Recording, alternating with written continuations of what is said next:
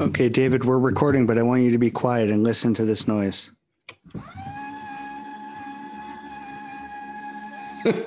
is, is you know what that you- is? It's it's you setting your um your standing desk. That's my standing desk rising, so you know that we're ready to go. Excellent. I, so we've been recording on this like you always put it on a high setting. I really appreciate that. I was sitting down today. I did I did I did a call sitting down just before this, but it feels good. Now I feel like I'm ready for I'm ready I'm ready to do the central division once we're If- once we're standing up like that.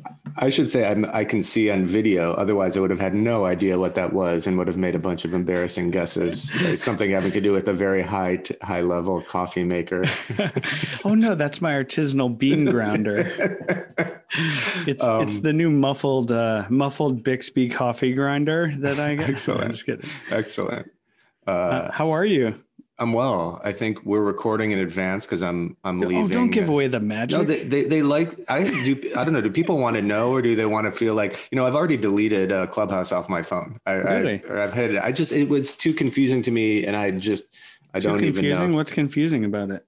Well, I mean, the barrier to entry. I did. I was afraid I was going to talk or hear someone talk, and I just I'm not. This is all. I'm I'm very happy with our podcast. It gives me a lot of satisfaction to talk to you, and also feels like I've complete the complete limit of my technical technological knowledge is Yeah, Is- yeah. You're, it's a te- complete world for me. and by technological knowledge, you mean you click a link that I set up and then I record it and process it and post it. Is that what you mean? Yeah, that's I mean the same way I bring the Volvo to the dealership and have them fix it. I was Like, on my thinking-. I was thinking it would be interesting. I don't know if you hate this idea, and I hate Okay. to I hate to brainstorm in the Mm. in a public arena like this. No, I like it. Um, what if we did the podcast one time, like on Zoom, and everyone could join on? We do it, David and Michael Central Division live.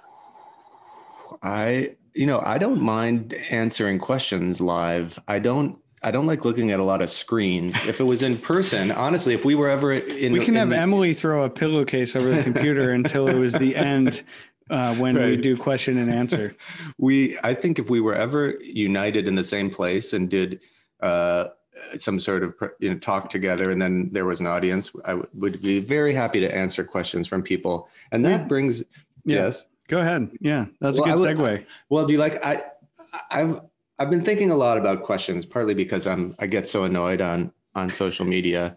Here's the first thing: don't ever post. My, it's my mistake. I got excited. I got a watch. I get a watch every ten years, and this watch is sort of a World War II replica watch from the world's least romantic, least creative company on earth, MWC, military watch company.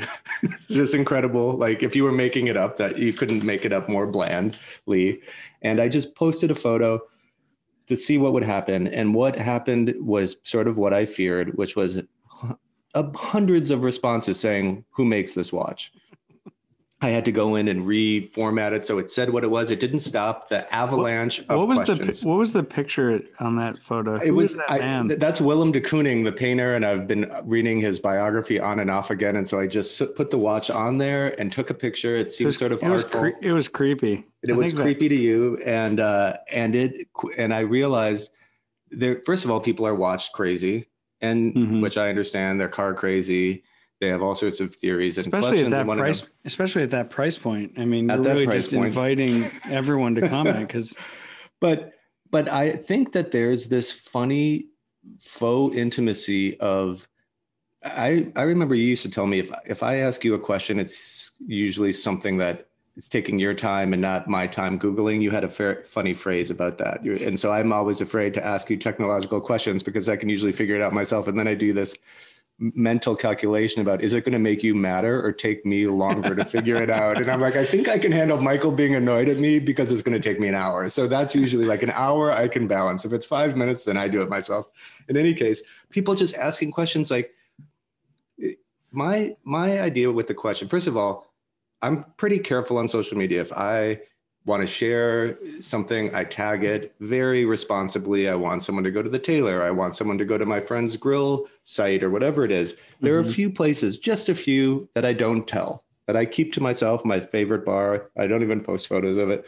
My favorite You don't even take your friends Oh, there. Don't even take. might- I, I will only take them there blindfolded, and it's impossible to find anywhere. I'm not even sure I know the name of it. In any case, there are a few things I just need a little mystery. And and and if I was going to ask someone a question, how do you find this online? I would really only ask it to someone I knew. If I didn't know them, I wouldn't ask a question that just said where, what is it, who designed this. Like at least have the like say hello da- like hi david. Sorry to bother you. Can you please let me know? I mean i wouldn't be jumping down somebody's dms just like where? with like two word questions. What what what is it what brand and i like i understand we're all in shorthand but like give me romance me a little if you're going to come at me like this I didn't realize we all had to woo you. You know, I to need a little- to fi- find out where the watch is from. L- l- let I- me ask you this I would always you start- ask someone a question that you don't know that you've never met in person i understand like we're uh, but would you just jump into someone's dms and just say where is this Um, probably not. of course Um, not You know, I, I think if I were a contender subscriber, the contender subscriber, I think I'd say, Hey, David, you know, Yeah. I subscribe to the newsletter, really Totally. like it. I'm curious. You, I saw you posted this, Yes. you know, fish, your fishing spot in Montana and hand it over.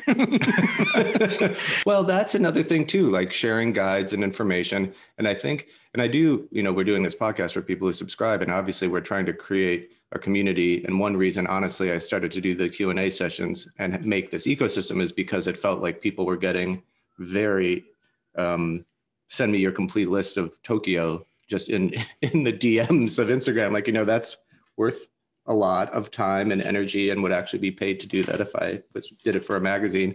And I know nothing about you, what, what type of places you like, what your budget is. And so it's a Yeah. little strange, but other people just, it like, obviously we, you know, subscribers are what we're dealing with here. And I've, I've been answering questions that men have had for many years now and have tried to do it in a way that's like part of what I do. And I do think there's an art to asking a question because you're showing the respect to the person's time and energy and also sense of discovery. And so certain things are like, I don't, I'm happy to help you find cool rugs. I don't know if I want you to do the exact same hack I have, but because so many people ask me about it, I finally just wrote a story how to find rugs. I bought I it. said I, that- I, I bought some rugs based on this these guidelines, and they were terrible. That's we need the counter. I'm going to send them. That's nobody can give a thumbs down. I think that luckily they don't have that on Substack. I mean, it, it, it, I think your larger thought here is that comments are mostly worthless. Um, maybe I don't know. I, I think that there's some there's something to that. It's like why does everything have comments? Like you ever read the New York Times comments on stories? I mean, Every now and then, if I can tell people are going to get mad at somebody, I do. I do click down to see how mad they're getting. It's like you never never look at the New York Times picks unless it's like some sort of health article. Um, you you always look at like what are the reader picks, and then a lot of it's just everyone's just incensed about everything, and it's like you know people just float around the internet, you know, complaining about stuff Mm. or like you know I think it's just it would be nice to just turn off comments all the time and just Mm. not not have Instagram comments. You know, I th- Well, I you- think personally. You've talked about this before, where we used we're just used to finding out information right away, and Yeah. if something is that it would never occur to us that it would take a while to find something out, that it would never occur to us to um, have something and have it take a year Yeah. or track it down Yeah. or go on a pilgrimage or wait too long and overpay or wait too long and it surfaces again and it's only a dollar and you're like oh my god and and it's just it's funny to me that i like those types of things and if you're looking for some crazy master's hat and or if you're looking for some t- sort of rug and it comes up at the place where you least expect it or they stop making alden stop making this shoe and so you just always are on the lookout for it or you look for some paperback edition when you're only in london because it was available in england that's fun. That's good. That's nice to have those things. We shouldn't just be able to get them the Yeah. second we want. Or where do you get this? Where do you get it? Where? I think we're lucky in our generation that, you know, there was an article or a newsletter. Um, Why is this interesting? Um, They wrote about travelers checks and travelers checks. You know, in 1990, basically over the dec over the decade of the 90s, like got got phased out. Um, and it was interesting because I remember some some trips using travelers checks hmm and you know it's interesting to be in you know where we came from this world of we did we dealt with like pre-internet things. Mhm. We, you know, it's like traveler's checks as an example. Like we lived through that, and so we understand that. But then we also understand now, like the you know the way things are now, and so I think we're lucky to have be across both of those that sort of analog world Mm. and this highly digital world. And so we bring maybe different perspectives to things than other people do. Like if you only grew up in the digital universe, or, Mhm. you know, it's very obvious, like if you're only analog, you know, how it's like very hard to adapt to digital world in a lot of ways. Um, you know, just a, a funny thing about your questions, you're, you're asking me tech technical questions. My wife will call me and say, uh, she'll call me and uh, what's up? Is everything all right? Yeah, yeah. How do you open the trunk? How do you open the trunk in the car? I'm like, are you seriously calling me to ask me this? Like, that's the type of It's- stuff I get every day. but now- so, like, you hit me sometimes with your like, how do I how do I clear my search history uh, from my from my significant other? David, you know you can Google that. uh, the, that you know the funny thing is about cars though it- so as someone who drove Saabs, the Saab's ignition used to be down where like the parking brake is, which was very un- unexpected for most people, and they couldn't Mhm. ever find it, and that seemed exotic. Now, if I get into a car, I a modern car, I have to take a solid few minutes to figure out all sorts of things, and I'm really tr- looking, ex- acting like I'm just assessing the whole interior. I'm really trying to figure out how to start the thing because there is every place has a different fob and button and you got to hold the button down or or you just press the button softly and it's there's no intuitive way um i mean my old Saab only had three dials in it heating very clear it was kind of very self-explanatory Mhm. uh, it- it- that anyone from any country could understand and very little to distract you. It was quite nice. And now you've got a whole console that i'm every people who don't have that yet always put off getting the newest version because they're afraid of learning an entirely new system. And i Mhm. have no doubt that most people who drive let's just say a volvo because a lot of them are uh, this previous generation people who use travelers checks had have never used half of the features or have any idea how to operate it. It's like that's my mom's thing. She just puts it on npr keeps the, the car there the entire time she's had the lease. She's never touched the radio. it has stayed on it. And, and, and as she loses service, actually, she has one from Minnesota Public Radio and one from Wisconsin Public Radio, and she just presses those buttons. And then my sister does put some soul stations on further down. But those, my mom's only knows how to touch those two things and the volume. I mean, that's where you get it. You know, this is why exactly. I don't know why I have to point this out. This is why you are the way that you are. You know, you're just That's- one degree of separation from that. Well, yeah, it's so funny when I find myself doing things that I know, like technical issues that I'm having that my parents have had, definitely makes me feel old. Um, should we start? So we source some questions. Um, maybe I can start with one that I think is appropriate to you. Okay. Uh, oh wait, maybe. Well, this first part looks appropriate to me, and then the second part for you. Should a man be fortunate enough to keep his hair, and perhaps Mhm. especially if he isn't? What are your thoughts on hairstyle as we age? Mm. I'll leave that to you. This is these people are this is this is the NC seventeen question. I I think the most important thing about hair, color of your beard, or anything else is not to hide it as hide it as for as short amount of time as possible because the truth will come out. So and and, and the sooner you embrace the fact that you're aging, whatever that means, the better it will be for you. Is how That's I a- would say that That, that's a good perspective. You know, I and think also and, and to go one step further when older men try to look young by wearing sneakers in particular it just reinforces the fact that they're trying to that they're old and they look silly. And the sooner you embrace your age the better. And it doesn't mean we have to be happy about it. And it doesn't mean we don't try to do certain things. And but it you i still think you you want to embrace who you are and that will always take you to a better place.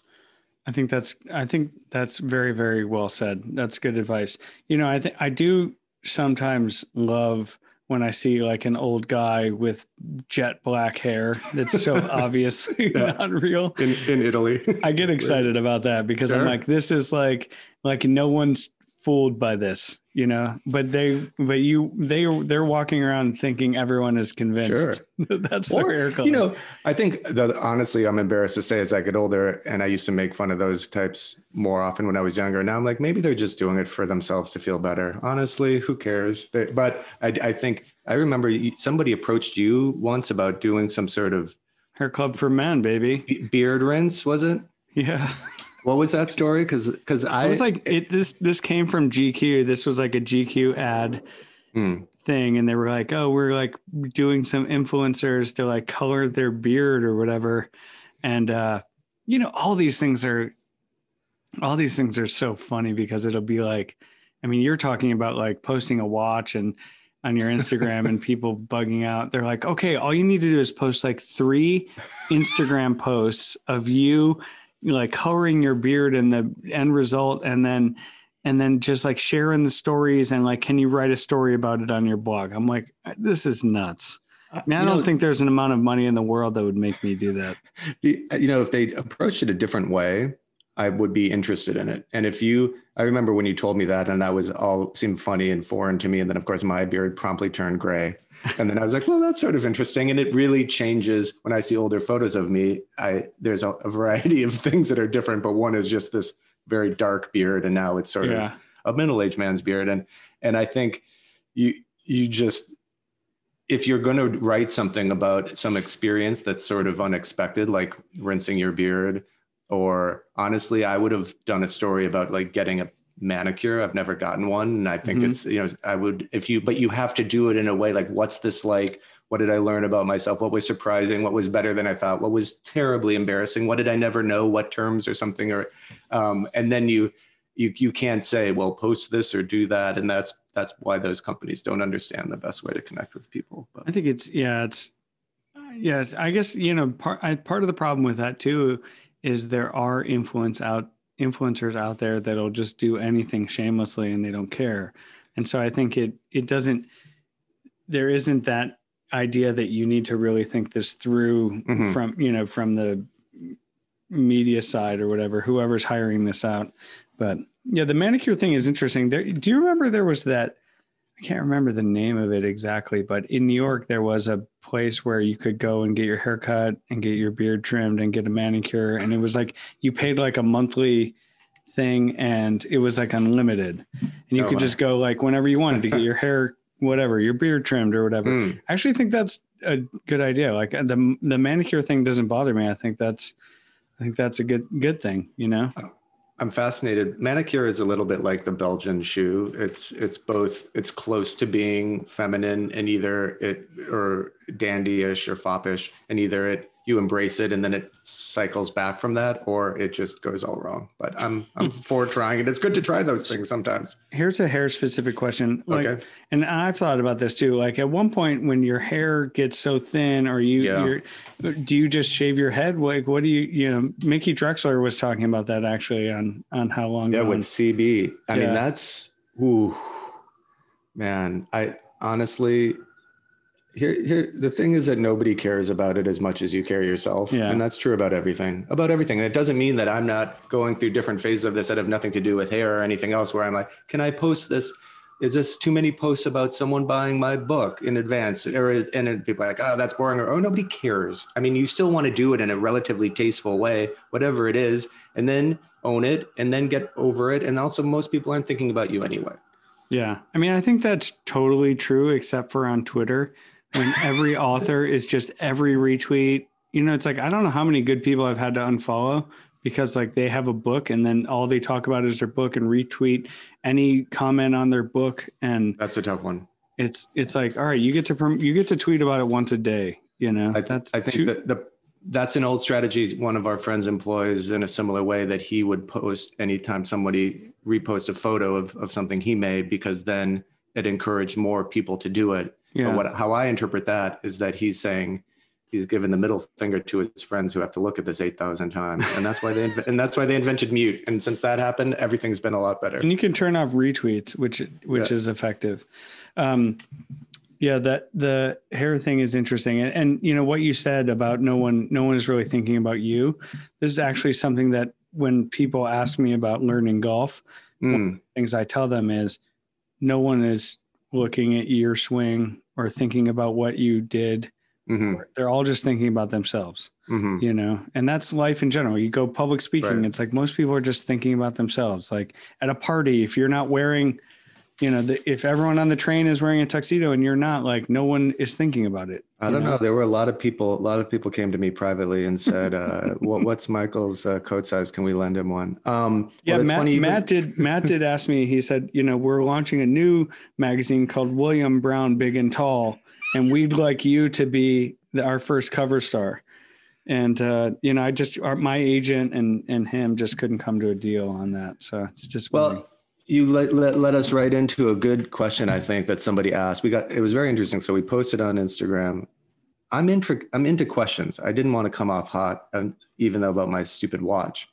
But I, I like these thoughtful questions. So someone comes in and he said his name's Alex. He says, "Can you wear a tuxedo to a summer wedding?"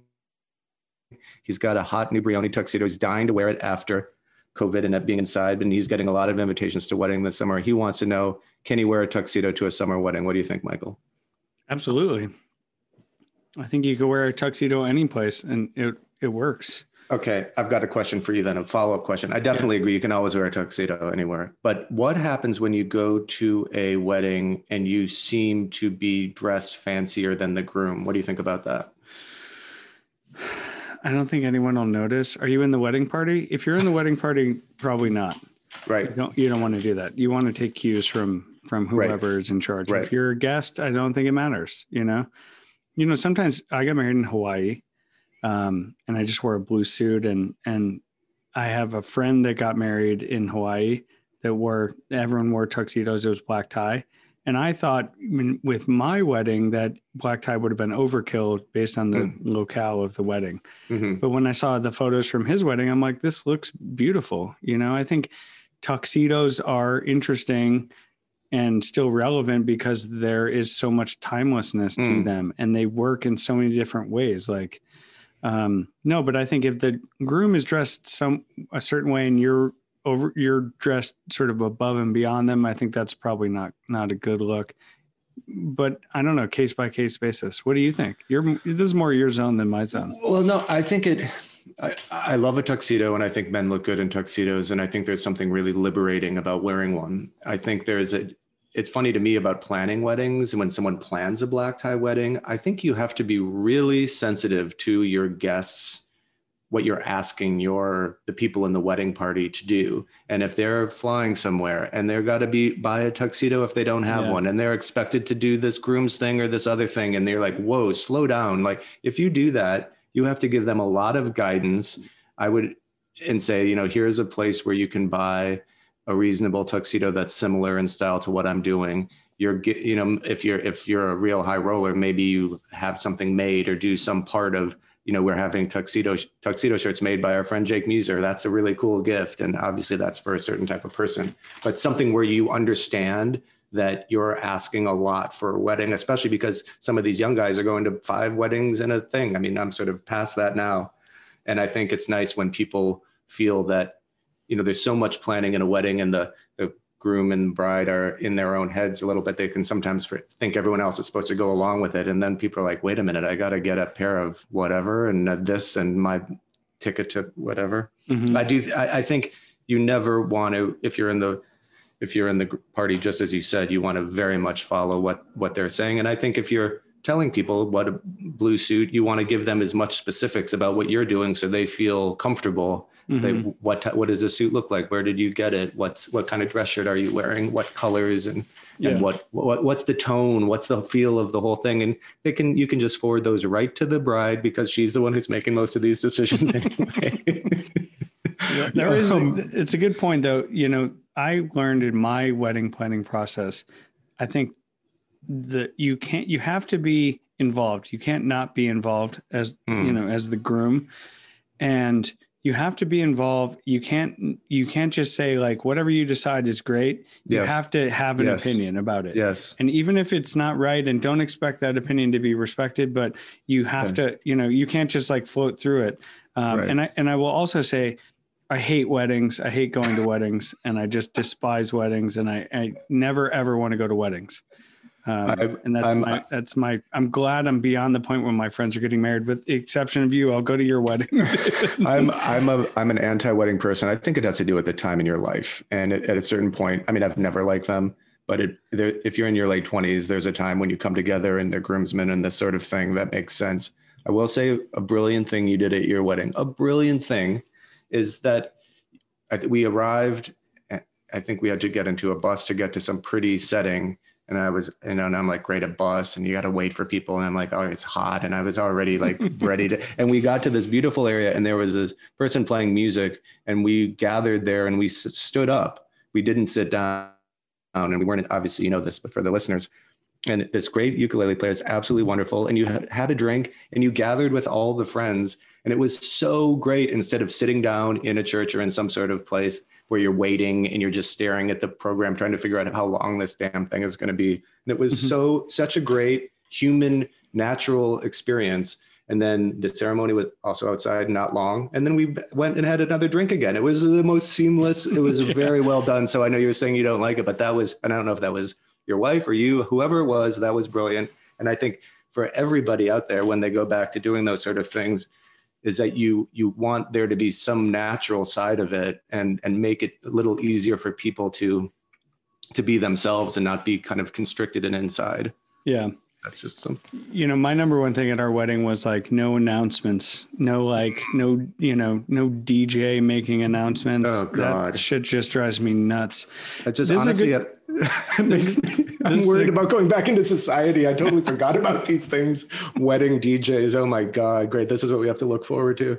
I think you should we should start saying you're anti-vax. So then you could say well i'm not vaccinated so unfortunately i won't be able to attend your wedding I- Um, yeah this is a good segue though. Uh, Hmm. what about so i have you know i always when when i'm at a wedding reluctantly you know I, I make a point to befriend one bartender with a Mm. sizable tip at the Mm. outset of the evening. i like it.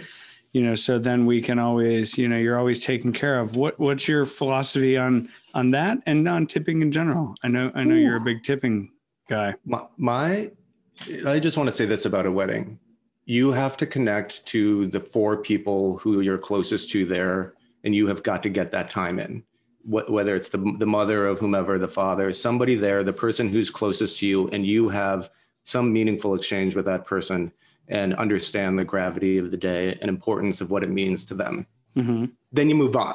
okay. But you get you get that in, you're sober and you appreciate it. If you're me, you get a little tear in the eye. I do get emotional at these things sometimes. If I've known these people my whole life, I have that moment. I make sure I do it. And and then I can like complete like they've got to do that 20,000 more times that day. Then I move on.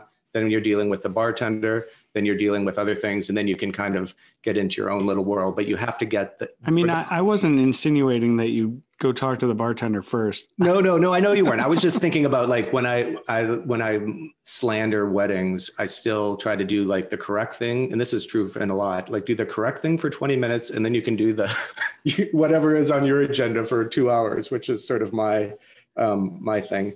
I, I think tipping tipping is the hardest thing there is, and I think we learned a lot about it uh, it was the first chapter of my book on manners. It's the thing I get asked about most of the time. Freaking reporters from the Washington Post or people or questions. How do you, you know, tipping? And it's because we want to. Hopefully, we want to do the right thing. I think what I always tell people is, if you do, don't try to get away with doing the least. Think about why you're doing it in the first place. And if there's anything we've learned, or another thing, yet another thing we've learned over the last year, like a tip is communicating something to somebody, and you're recognizing their work. Mhm. sometimes you want to get something from it for sure if you're talking about a bartender but for the most part we're talking these days we're talking about delivery people people in restaurants the service industry people who have been absolutely hammered yeah. by the last year. And so my basic thing is round up round up. And also it doesn't cost you a lot i don't think to add a little bit more but if everybody did that and their day would be so much better and it's a very difficult job yeah. And um, and so I think you, you know, there are times when you you want to communicate something. I think if you arrive at a hotel and you're going to be there for a while, you make sure you tip everybody. And just to communicate this is the type of guest. I appreciate being here, and I understand that there are many people who work here, from the bar bellboy to the I don't know if we use that word, all these other things, and and that you're there to that you recognize all the people that they do it and you're you're a, a spirited guest. And if you do that you can look at it this way good things will happen to you but it's also just the right way to be. And if you and also if you don't have money you tell them. And then and that's also why i'm obsessed about having five euro notes or five thousand i guess you don't tip in japan but having small bills at all times makes your life so much easier. It makes you more likely to be generous. You're like oh here you go. Here's and i so i really before i travel i go crazy on small bills traveler's checks i like i'm sorry i'm just going to sign this traveler's check over to you my signature is so bad I, I remember everything about those american express that color blue yeah. It's really there's a scene in Mr. Ripley about that where they go to do that in, yeah. Rome, and it, he, it's so he was evocative. getting he was getting his mail at the American Express office. So, uh, so good. Yeah, which is which is cool. Um, what else do you got? Do you have? You have I got I got question? one for you, Michael. Um, this is a re- really good one. Um, trying to get these names here too. I've retyped them. This is from Robert. He says, um, "Are there clothes clothing brands you're ashamed to admit that you like?" what he calls the uncrustables of the fashion world. Excellent. Uh, I like uncrustables. Yeah. so the these. um, but I'm i think that's what he's saying that you like it, but you don't. It's hard. I'm glad you're coming out to say that you like it. What what brands do we like that maybe people maybe we're not ashamed to like that, but people don't think that we would necessarily like. I don't know. I mean, I think my taste is all pretty great, you know. So I don't. I don't know if I have anything. I think, well, I mean, I'm going to start with my MWC, my military watch company. Like the whole reason I have this thing is because I got tired of getting the correct Hamilton and milita- old military watches that I had to keep getting fixed. And I wanted to feel comfortable with, and I like Timex, and there's some particular Timexes that I wear that I like to wear a watch that's 50 or 100 dollars that I can wear fishing that I don't have to worry about that. And I, you know, it doesn't mean I take the random one. Of course, I have to like obsess over it and seek them out and get the band I like. And there's a limited edition Timex and the weirdest color brown that I would think only I would like. So I bought one of those. And if I like it, I buy another one and then I can keep doing it. And I think it's cool to have a, a low budget thing that you like. Yeah and um and that can be true of i mean i guess like that's like us putting ice in wine or something you just keep doing it enough for miller lite or whatever it is i think it i personally think don't buy a timex just buy a seiko okay. um i personally I like, like wouldn't wouldn't i'm not like a big timex person i don't have anything against them and i don't think like it's i'd rather just spend a little bit more to get something better quality mm. um, from Seiko, which I think is still pretty like basic. If I was going to recommend a watch, I would probably do that. Um, you know, I think mm, I don't have a lot of brands specifically. I think that I'm, you know, I do shop at Uniqlo and think, you know, I think that kind of goes against a little bit of what I say mm. about, you know, buying things that are well made or, you know, I, I think quality with Uniqlo is, is not bad, but, um, you know, it's not like heirloom quality right, things. Right, right. Um, I I think on a bigger like if I zoomed out a little bit, you know, I always joke that when people meet me, they're disappointed um, that sort of I'm not more stylish than I am. I think that's sort of my big thing. It's like I don't I don't think I meet everyone's expectations of uh, sort of what they expect me to dress like or be like or my house to look like or whatever. Mm. I think largely because I manifest a lot of that stuff through the stories I write or you know through the newsletter or through mm. what I do and I don't feel the need to own all of it mm. you know um, I I appreciate a lot of things I just don't buy um, sure. I think that's that's sort of just how I operate. And and and I also I'm much more interested in the people at the brands than Hmm. necessarily mm. like acquiring every piece from every brand. But you know that's just me. But i'm sure i do tons of things that are embarrassing like you know look at my spotify you know well, history. I think what's i think if we if you pulling back like you say there's this understanding about when something is as good as it needs to be for its job you know meaning all i need is a basic pair of boxer shorts. I don't need Turnbull and Asser, beautiful thing. I mean, I'm happy to, but then, you know, they're 60 pounds or whatever it is. You just need these basic ones or when you want, when a basic beer is good enough or when you want something more special or an everyday wine versus a really nice wine that's celebrating an occasion. And I think sometime, whether it's a Timex or a Seiko, like that's fine for that job. Mm-hmm. And, uh, and, uh, or in the same way, a camera, like sometimes I see people with certain types of cameras that are really it's just a pocket camera and they're just like I think you have one that you were shooting film on once when we were traveling and it's like I'm not you didn't want to get something really fancy or fussy you just wanted something you could put in your pocket take the pictures and you kind of even forgot that you had it or something Yeah. it's, it's kind of nice or when Yeah. when you want the like right now I see so many safari jackets it seems like or chore coat some variation of this and all different brands make them and you think well these things started as kind of workwear and then how much do you want it to be cut better is it worth it if it's should it be $800 definitely not $300 okay you can still probably get one military issued for $60 on ebay but not it's not going to be cut just right like that's really understanding what matters to you and uh, and that's also why when I buy something on eBay, I usually have to buy three because two are wrong. So you have to factor that into it too. You know? Yeah, that's funny. Um, you know, the, the I think it people everyone's different, right? And and what what we want to wear and what we want to buy and who we want to support and um, you know, I think it's a good question. There's I'm sure like we can revisit this later once I uncover some of the embarrassing brands that I'm a fan of. I mean, I'm a big Unt- Untuckit guy, as everyone knows. oh I mean, no, that's I I think though that Ian and Ian and Shep. Speaking of my wedding, Ian and Shep from Vineyard Vines were my best, you know, the best men at my wedding. You know, I- am just was- kidding, just I did- kidding. well I think when they showed the um uh whatever the right before Sunday at the Masters is Jim Nantz is remembering a victory. It's usually like Nick Faldo or Jack Nicklaus. This year was Mark O'Meara. And I turned it at the very end because I'm waiting for it to start their live coverage. And it's like Jim Nantz Productions, Jim Nantz's wardrobe provided by Jim Nantz for Vineyard Vines. And I was like, oh my God, what is going on here? That's on every football broadcast. That credit. oh, really? Nantz on for Vineyard Vines? Yeah, like every CBS football. I mean, that's like a big thing in the like wardrobe thing is you get wardrobe credits. Right. Um, but yeah, I've but just never seen Nantz for Vineyard Vines. Maybe I've every NFL game that he's a part of, it's in there. No kidding. That's Yeah. and then it was so he's he's so freaking dialed in, Nantz.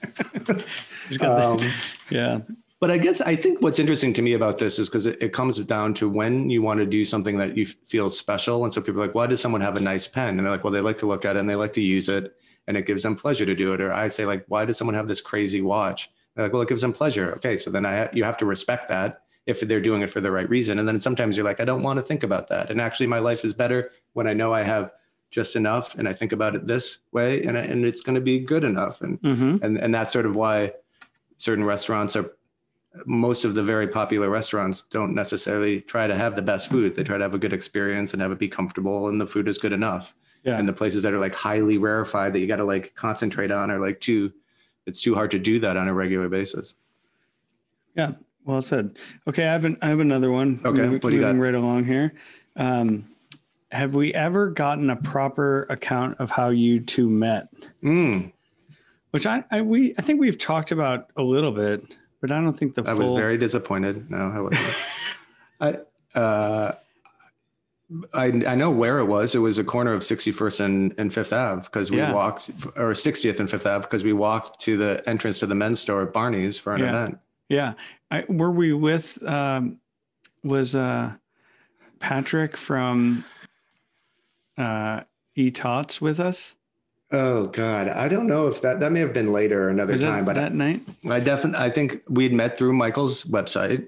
Uh, I believe you know, which is that just that is just such an extraordinary thing to to say. Well, I, let me say, I found that site. I was it was summer. I was at Pine Lake at our cabin, and I think I felt disconnected from. You know, sometimes when you're in the natural world or cabin, you you want to read news or you want to know about some something that's a little more connected to the fast moving world. And so I found this website that I kind of knew about, a continuous lean, and I'm like, well, this story's good, but I'm sure the next story before probably is not as good. I'm like, well, that story's pretty good. And I'm like, okay, what's going on here? And then like this story, all these stories are good. And it seems like only one person's doing it. And so I was very impressed and intrigued. And at that time, speaking of questions and approaches, you then you like you had to be nice to everybody because you weren't such a big timer, and and uh, which is I'm still you know as fake nice. I'm still as fake nice now as I was back then. and, Oh my God. And so I, I don't even remember. I wrote you and we, we, we started a little correspondence. And then when I got back to the city, I think we met. Is that, is that relatively correct? Yeah. Yeah. I think that that's true. I just remember you emailing me about ties, about Alexander Olch ties. Oh my God. Um, back when you were a skinny tie guy, you know, this is skinny, skinny everything guy back then. My God. that's a, yeah. I think your a, profile pics from that vintage. what, what, year? What year is that pro, profile uh, pic? That very sultry a, black and white picture of you. They they didn't let me use that for uh, the new book. Uh, for a variety of reasons, I don't need to get. Is there like right a ten-year window that they'll let you yeah. stretch a photo they, into? They generally say five years, and I've like because I lied about that when that was. It's now officially five years old, but they also didn't want me wearing a tie on the back of a book about fishing. Oh, um, interesting. And uh, and I think though also to c- keep correct um, our, the kind of roles we play in each other's lives, I may have also sent you an email um, copy editing wh- how you'd written Barney's and your site. And, yeah, I remember you. No, no, that wasn't even in. That wasn't even in a story. Oh. That was in us arranging to meet. You said you put a, an apostrophe in Barney's. Were you doing that to be ironic or something? And I was like, no, I'm just uneducated.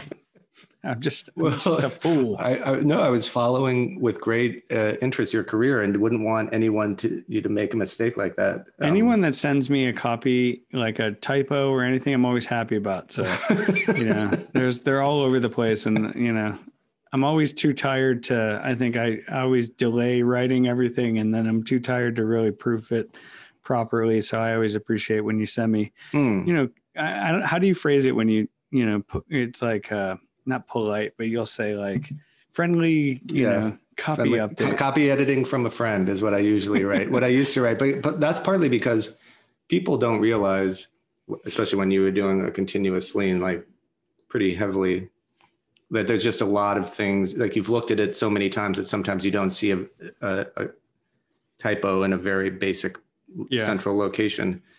And people like oh he's not as dialed in as he should be. And it's like that's because there's 8000 things going on. And it's the same way people truly make have uh, spelling mistakes on their resume because they've started it 800 times and they cannot see. It's almost a, a yeah. psychological condition. So I, I, sympathize with you. And now i have some in my um, newsletters too. Sorry, everybody. uh, someone is asking us here about, and I'd never even thought of this. Like, I'm inter- I want to pull back from the question. The question is, um, what jacket do you wear on sunny spring days? This person doesn't know you live in LA, um, but he does this. He uh, he doesn't want to wear a, his Barbour to fade in the sun. I didn't. I guess I realized Barbours are faded now that I think of it. I didn't know that that was sun related. You've got a Barbour for every day of the week, so it doesn't really matter. You've never had to. Um, I mean, don't you want things to fade? What do you just want everything to look perfect and brand new all the time? That seems weird, especially like a Barbour. I like, like a, that's I like, like having a defender Barbour. having a defender you don't want to get dirty. All right. Well, I, I think know. probably most don't. Um, but do what? What is your kind of uh, what is a light summer or light spring jacket? What, what are you? Where are you at these days? I mean, I, am wearing this corridor like army oh, yeah. kind of you know I don't even know what this thing would be called, like kind of like a work coat, jacket, mm. shirt jacket. I love a shirt jacket just in any form. Um, One completely. And I think that's kind of the perfect thing. You know, it, it almost feels like a more casual, like a, it's like a sport coat, but more casual in a way, right? Absolutely. I love, I mean, for me, it's that, that Drake's has that kind of very nice overshirt that I can wear with a shirt and tie if I like to kind of dress it up. I, that's what I wore to the Masters once. I think those pictures were circulating. And I think that's kind of a nice thing that if it's canvas or it seems a little, it softens over time and you get a color you like. And that's one of the best things they make. And you can get a little bit mm-hmm. kind of hold out for those to go on sale if you're not ready to dive in. Um, what else do we have here? I'm always just curious to see what people ask about. The, you know, they're so specific sometimes. Um, someone was asking, uh, and this is another good theoretical one. At what point is going is it going too far with bespoke? I think it's this was because I this man's name is David. It was because I posted those grills, mm-hmm. and you can have them done however you want. But I think in general, like you can have so many things customized is that good or bad or is there something that you like to get customized or that you you that that gives you pleasure I, I think that it's it's always hard to do it unless you have some sort of issue with something. Mm, Right. It's like if you have a grill that doesn't quite suit your needs exactly, and then you make that one modification Yeah. based on your experience. Love it. It's it's difficult to go in and just dream up some, you know, you end up with like, I want a pocket for my Yeah. phone. Yeah. You know, that's like where that's the zone that you end up in that's like pretty pretty pointless yeah. um, I think it's tricky. I think like if you use something a lot or you can't find a better solution for something in the universe and then you customize to get to where you want to go, then it becomes really great. I think a lot of it otherwise is just like a, you know, a way to fill your time and to spend your money, you know, which is fine if that's what Yeah. you're into, you know, I don't have a problem with that. I, I, that's perfectly said. I think I, I feel like a lot of people when when they go get tailored clothing, they get on the wrong track wrong track because they want to have something that announces that it's very rare and unique. And so that's what I always call the sort of NBA on TNT, like the, suits that they wear with all the contrast stitching, and it's just so over the top, and that's not really where you want to be. And I think you're very happy w- with most suits most of the time. It is nice to get something special to have something made, and then you can get things that are a little more rare, but they should still be discreet and true to your style. I think a lot of people get a suit and it's really like they get some stripe or pattern or it's bold and they just can't wear it very much because it feels like mm-hmm. it announces itself so much. And, um, and, and you feel like, oh, I'm getting a bespoke suit. I don't want to get a navy exactly. suit or something, exactly. You know, and that's and so if you know one way around that is to get a i mean a gray flannel suit if you don't live in la is a really good first thing to do. But you can also get a a traditional color and a kind of unusual cut. But like a double-breasted navy suit is so powerful but i think some people aren't necessarily comfortable doing that. It can be hard too it is hard i mean it's I, I love when people get modifications based on something that they actually need I think the best thing Filson ever made were those Magnum bags that were very carefully designed by the photographers. I wish they brought those back. Mhm. I, I, I think of, I, I look at those things in complete um, admiration because of, of the materials and the way they were constructed and how functional they are. And they also look great and age great. Yeah. And, um, and I think that, that that wasn't bespoke, but it was, which the word is very annoying now, but I think it was made to the specifications of people who were in the field who really knew what was going on. Yeah, yeah, that's a great example. What do you think about like a, a four season suit, like a suit you could just wear all year round? Do you hate the idea of that? I love the idea. It's just I think I think everybody should get.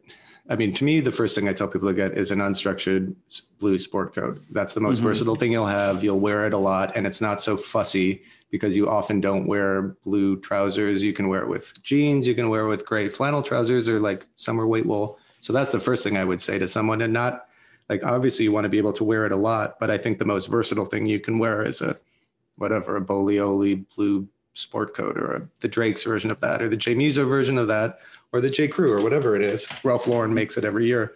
And then you can start thinking about what you're going to wear more often. And then, I mean, I, I generally think sport coats are easier to wear because you, I mean, some people will split their suit up, but most people generally don't. Psychologically, they just don't do it. Mhm. And I think I think you want to get to the place where you can wear it as much as you can and kind of wear it until it doesn't seem like it's wearing you, which often suits have that look like they were taken out of the back of this closet reluctantly and they're like what is this doing on the like is maybe they were made to wear it by their girlfriend because they're going to some special event and the guy looks really uncomfortable and that's sort of exactly what we don't want It's amazing that suits are so attached to some trends that happen, and you you very difficult to see until much later. right. Well, it, it, I mean, there are, it is funny, even in our, since our friendship, just like Mad Men or, or the width of lapels, I think the danger for all trends that are suit related have to do with something that's driven by fashion, when in fact a suit should really be, have more to do with your build and your coloration and your Mhm. physique and the Mhm. color of your hair and your face. And is your face wide or narrow or are you tall and thin or whatever it is? And so you, we don't really want to be basing that on what looks good on don draper. You want to who is a freaking god. You want to base it on what looks good on you. And that's why a tailor can help you with that. And and you can kind of steer clear of some of the noise of trends and focus on what makes sense for you. What do you think Uh, about what do you think about if you you know you're someone that has to pay the fat tax like your your your weight fluctuates you, you know Yeah. That's the reason why I feel like bespoke can be tricky. If you don't, if your weight doesn't fluctuate, you know, and your sizes don't really change, then it seems much more reasonable than if they do. Well, hardcore, super hardcore tailoring guys like Bruce Boyer say the his it keeps him thin having all this this this wardrobe because he wants to fit into it. Yeah. But I think what what it's it's also important to talk honestly with a tailor about what feels good on you and what's comfortable on you. And honestly what your i don't know what you call that lifestyle uh, you know i've had plenty of things taken out and and uh, you know to fit my changing proportions. And i think a lot of people do. And you want to and that can happen on a on a bespoke suit too. I i, I just tight clothes don't look good on most people anyway. So i would just watch, watch out about that. And and i would watch out if you're in a store and you put something on and it doesn't feel good on you Uh, you you know get out of there take time be polite and say like i'm just going to think about it because yeah. it's a, it can be a very charged situation you're not wearing your own clothes and the guy's standing right there. And it, you want to be somewhere where you can be honest with you can yeah. say i don't wear a lot of suits. You know it's like the more honest you are with your tailor the more honest you are with the sommelier the better you'll be and say like i like wine like this. I like suits like this. This this doesn't feel comfortable to me. Yeah. And and, and, and they, they should be able to help you yeah, and a lot of times I think if they're good, they won't have an agenda. Right. You know, they'll just be working on mm, helping you be happy and look your best. And you know, it's not not something that you'll be judged. You know, sure. Unless you're around, you'll be judging us from no, a distance. I, I help. I try. I mean, one of the the biggest pleasures I've had in the last I don't know five years is helping like the idea is not for guys to dress like me or or to think waste all their time thinking about this stuff or to get t- totally granular into the details. It's it's to dress better for them in a simple way in their life on a regular basis. It's like not talking about making a souffle. It's like making a good omelet. Like that's all we mostly want most of the time. And i mm-hmm. generally i think everyone's trying to find that level for themselves. I still think men should try a little harder and that's good. And you generally you get to know more about it. And i think once you've put on a coat a few times and you know what a one makes more sense on you whether it has more structure or that you can move your shoulders freely then you get a lot more comfortable in it and it's much more fun. I yeah. think because often the first one guys associate a really structured coat which feels awful and then they don't they they don't ever want to put that back on or they feel you know it's just like you're a kid again. An unstructured jacket is i mean just such a you, such a thing for positivity and it's it does so much good in the world. Yeah. You know there's there's nothing you could say bad about that. And it and we're in a kind of golden age for that. Most of these companies make some version of it that isn't aren't too expensive and you can wear it with whatever your normal like that's you know, wear, wear with your like, Yo La Tengo t-shirt. That seems like it could be a uh, that could be a full newsletter story for you. The golden age of natural shoulders or something it probably has. I'd, subscribe, I'd, I'd, subscribe for that.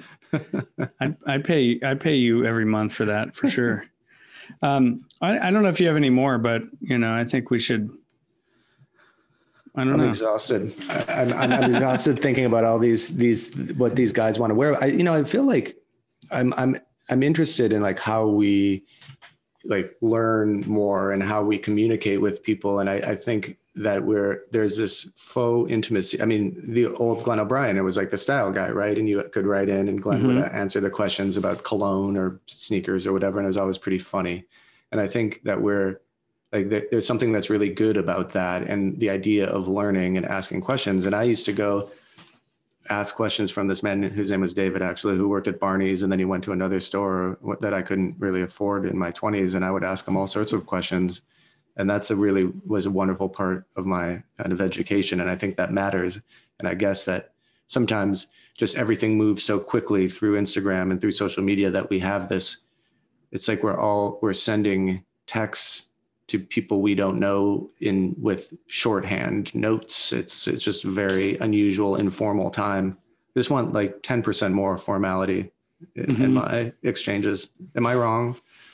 Um, I mean, I don't know. I guess turn your turn turn turn your DMs off. I I don't know. I think I agree uh, to some degree, but I, it doesn't. I don't. I don't think I get it in the same way that you do.